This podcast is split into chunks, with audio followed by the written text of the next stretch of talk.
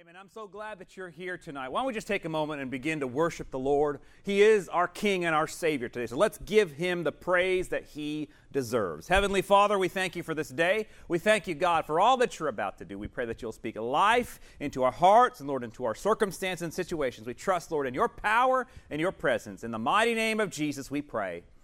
Amen.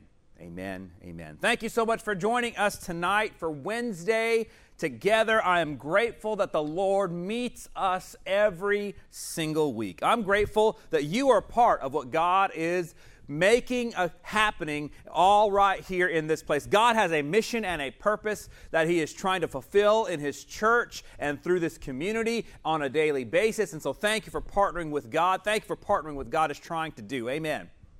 Folks, I believe that we have finally moved into the fall season. And now, under normal circumstances, I'd say we need to live one day at a time and not wish our lives away. That's really still the best attitude to have. But I'll confess, like many of us today, I still find myself thinking, well, things will have to get better once 2020 is over, right? I'm sure you felt like that. You're trying to figure out a way out of this crazy year. Let's face it, 2020 has been a year of valleys and struggles for many of us, and certainly for the church.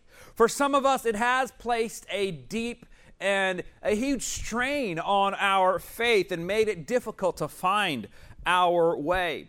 During this season, some have simply lost their way. Some have left the church altogether during this year. Some are so distracted by everything that's going on in our world, so much so that it is hard for them to see Jesus.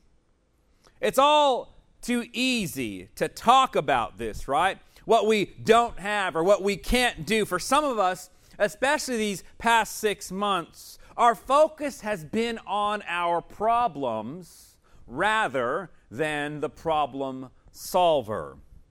In essence, we have become prisoners of our words. For others, this has been a time you've drawn closer to the Lord. Praise God, the struggles have in fact brought you to your knees in prayer.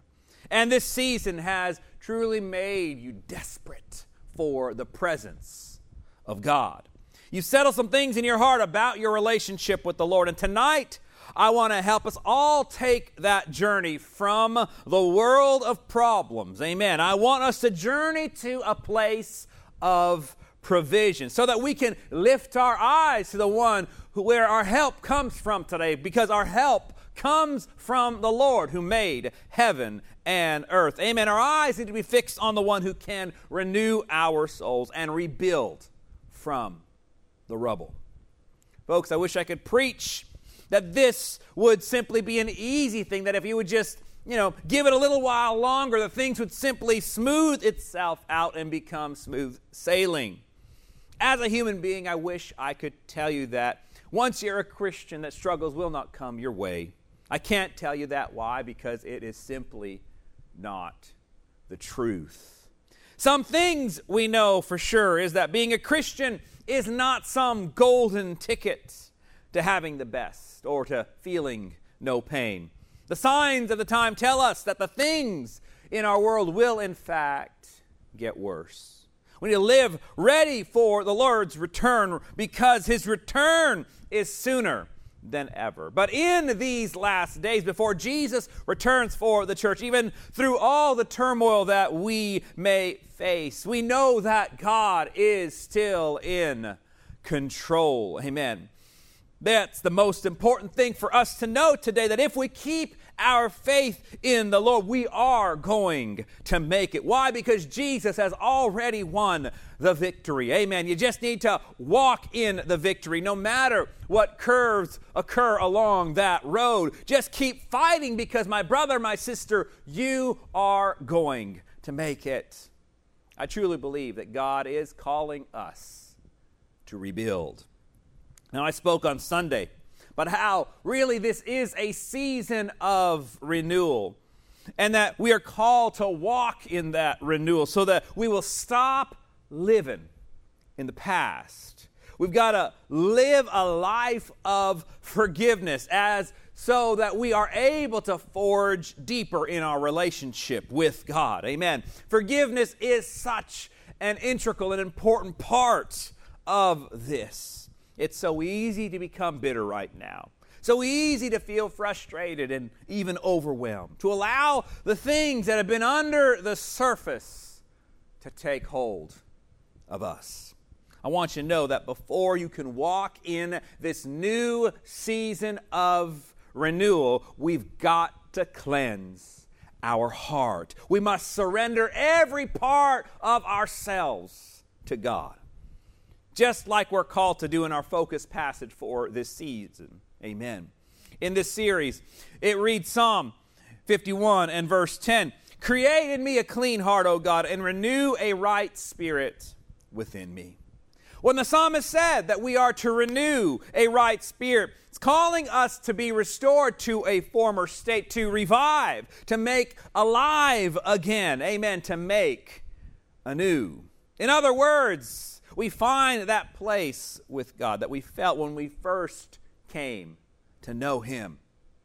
You know, that moment, it was such an incredible feeling, right? An incredible experience with God because that first time we became a Christian, amen, we experienced the grace of God. We realized that we didn't deserve it. We were washed clean, we were forgiven from our sin. God transformed us from the inside out.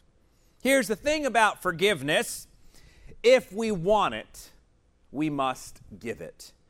The thing about forgiveness is if we want it, we must give it. On Sunday, I shared this verse that shows just how important it is to God that we forgive. So important that we, in fact, are commanded to do so. In Colossians chapter 3 and verse 13, bearing with one another, forgiving one another. If anyone has a complaint against another, even as Christ forgave you, so you also must do. That incredible amount of grace you experienced when God forgave you, we must extend that same grace to others. If we want to be renewed, we must forgive others. That's the only way to keep our spirits clean and pure. Amen. God is challenging us directly and personally to give up our grudges. Whatever grievance we have against somebody else, we've got to let it go. We've got to let go of our grudges. What's a grudge? Well, a grudge is a deep, ongoing resentment we cultivate in our hearts against somebody else. A grudge is an unforgiving spirit that leads to an unforgiving attitude and certainly actions. How do I know? How do we know if we're holding a grudge? When that person's name is mentioned, how do you feel? When you think about that person, what feelings start rising to the surface? Do we have a, a physical reaction? Do we get upset? Maybe you've prayed about the situation plenty of times before, but now when it comes to mind, you're just as mad as you were back then. That just goes to show how deep the hurt really is. And that there are places in our heart that we must continually turn over to God. I recently heard this statement. I, I find it pretty fitting. If you can't forgive and forget, then forgive every time you remember. Amen. Some great words to live by, right? If we can't forgive and forget, then every time we remember, why don't we go ahead and forgive? That's what we've got to do to make sure that we don't develop grudges. Grudges are dangerous because they're so destructive. In fact, they destroy marriages and families, they destroy friendships, and grudges destroy churches. Let's be honest enough to admit that grudges have taken root in far too many churches. Christians hold hurts and failures against one another. So today, if you're holding a grudge against someone, God wants to tell you something. He's calling you to let it go. Amen. To release it to Him. It's time to let it go. Grudges can result in hurting a whole bunch of people, and certainly they're always self destructive. Grudges can push us to say or do unthinkable things to people. Whether or not we act upon a grudge in a way or not, grudges always leave a bitter poison in our own spirits, much more deadly than any punishment we could ever give the offender. Job chapter 21 describes people who have no happiness at all. They live and die with bitter hearts. Man, I'm not interested in having that kind of epitaph over my life, right? That's not what I'm interested in. Jesus told about the servant who was forgiven a huge debt by the king and then refused to forgive someone else this tiny little amount. Jesus said his unforgiving spirit landed him in prison.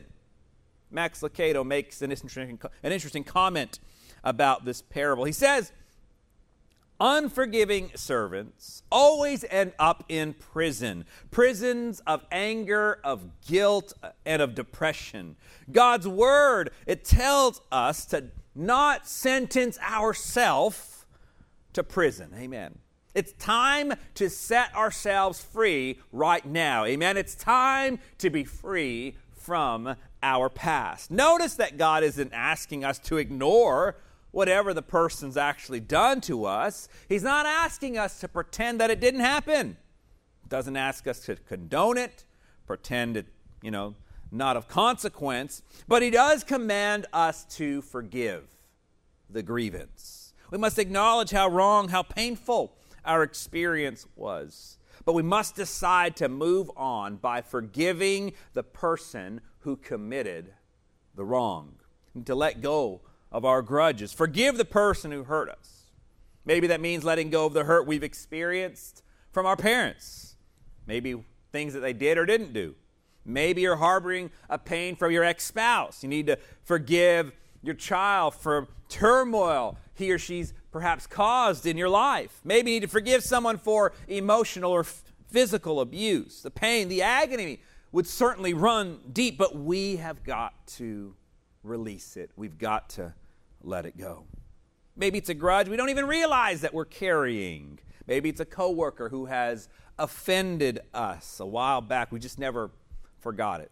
Maybe we had an argument with someone and that wound still remains tender in our heart. Whether big or small, the grudge has to go. We must not tell God, look, not interested in doing this. I can't forgive. But what we're really saying is, God, we won't forgive. If Christ, who suffered agonizing pain on the cross as he bore our sins, can forgive those same sins that were inflicting pain upon him when he didn't deserve any of it, then surely we can give up our grudges, whatever the cost. The question is, will we do it? Can I tell you the hidden benefit to forgiving others? Well, it makes it so much easier to forgive yourself. Makes it so much easier to forgive yourself. When we freely extend grace to others, it's so much easier to receive God's grace in our own life. Forgiveness, it really is like a stream. When it's not obstructed, it flows freely. It washes everything in its path. There's an overflow that splashes out to its surroundings. And so it's time to let forgiveness flow, to wash away the impurities in our heart. We've got to forgive others and we must forgive ourselves. In order to be renewed by God, this is the time to rise up to this challenge. This is the time to declare that with the help of the Lord, we will move beyond our past. It's time to stop torturing ourselves for what we did or what we simply did not do. Now is the time to break the shackle from our past failures. God doesn't want us to go through life branding ourselves as a failure. On the cross, Jesus Christ died so that he could forgive and redeem our past. When we become Christians, that forgiveness becomes a reality in our lives. When we receive Christ's forgiveness, it allows us to forgive ourselves and forget our failures. Right here in this moment, we can accept Jesus' forgiveness and we can forgive ourselves. What have we held on to? What shackles have bound us? Now is the time to let go of our past, forgive ourselves because Jesus has forgiven us. Because when we let go of offense, when we let go of the grudges, we turn our focus off of our problems, we turn our focus back onto our Redeemer. Amen. We don't allow a hurt or a struggle to hold us captive for the rest of our lives because we elevate the Lord to the rightful place He has in our life. I truly believe that's the greatest challenge of our day keeping our focus on Jesus Christ, exalting Him in all areas of our lives. But that only occurs as we understand that we must rebuild our foundation. We must renew our hearts to draw closer to Him and completely surrender to Him each and every day. How do we shift our focus to Him and away from the distractions of this life? Well, we do that by developing deeper relationships in Him through spiritual disciplines, through prayer, fasting, reading the Word of God. We can walk in the Lord's forgiveness, His fellowship, by staying closely connected to our Savior. God's here for us today, so no one else has to live in shackles. We don't have to be imprisoned by our past. He is calling us, amen, to release ourselves to Him. We are called to take the reins, amen, and say, God, I don't want to walk in my own direction. I want to follow after you and your plan for my life. I desire to push forward in your calling for me. What direction does God have for you in this season of rebuilding? Are you ready to reshape your spiritual plans? What about prayer? What about fasting weekly, Bible reading? Can I allow the Bible to be the roadmap for my life? Can I allow the Word of God to truly influence and affect me on a daily basis? Can I say, God, I just want all of you in me. I want your will, your spirit to guide me, direct me. Can I pray for spiritual direction that God's will occur in my life every single day? Can I ask God to take control of my life and let His light shine through me every single day, every single moment of every single day? Am I able and willing to do whatever it takes to forgive myself, to forgive others, and to forge deeper in God? If each of us will pray, I believe God will help us. God will allow His Spirit right now to transform us. His will can occur in us even right now. But it all starts, it all begins with forgiveness. So let's seek God right now. Let's take an opportunity to pray and seek His face. Heavenly Father, we thank you for this day. We thank you, God, for all that you're about to do in every life, every heart, every circumstance and situation in us. God, I pray that you forgive us right now. Forgive us of our past, we pray. Lord, I pray that you help us release grudges and hurt, hurts, Lord, to you. Let us place it on the altar today. Provide the healing that we need, the emotional healing, God, that we need, the spiritual healing that we need. Lord, do what only you can do in us right now. Transform us, God, from the inside out. We trust in your power, Lord in your presence to do what only you can do. In the mighty name of Jesus Christ, we surrender to you. We surrender to you right now in the name of Jesus. In the name of Jesus. Amen. If you have a prayer need, would you please contact us? Please contact the church. Let us know how we can support you. Amen. I hope that you're able to join us Sunday. We've got some amazing opportunities for you to connect with us, and especially during this rebuild series. In person, we're going to be in the building at 10:30 a.m. Online, we'll be online at 10:30 a.m. as well as 7 p.m. May God richly bless you. Thank you for tuning in tonight. I'm believing God for great things in your life in the name of Jesus Christ.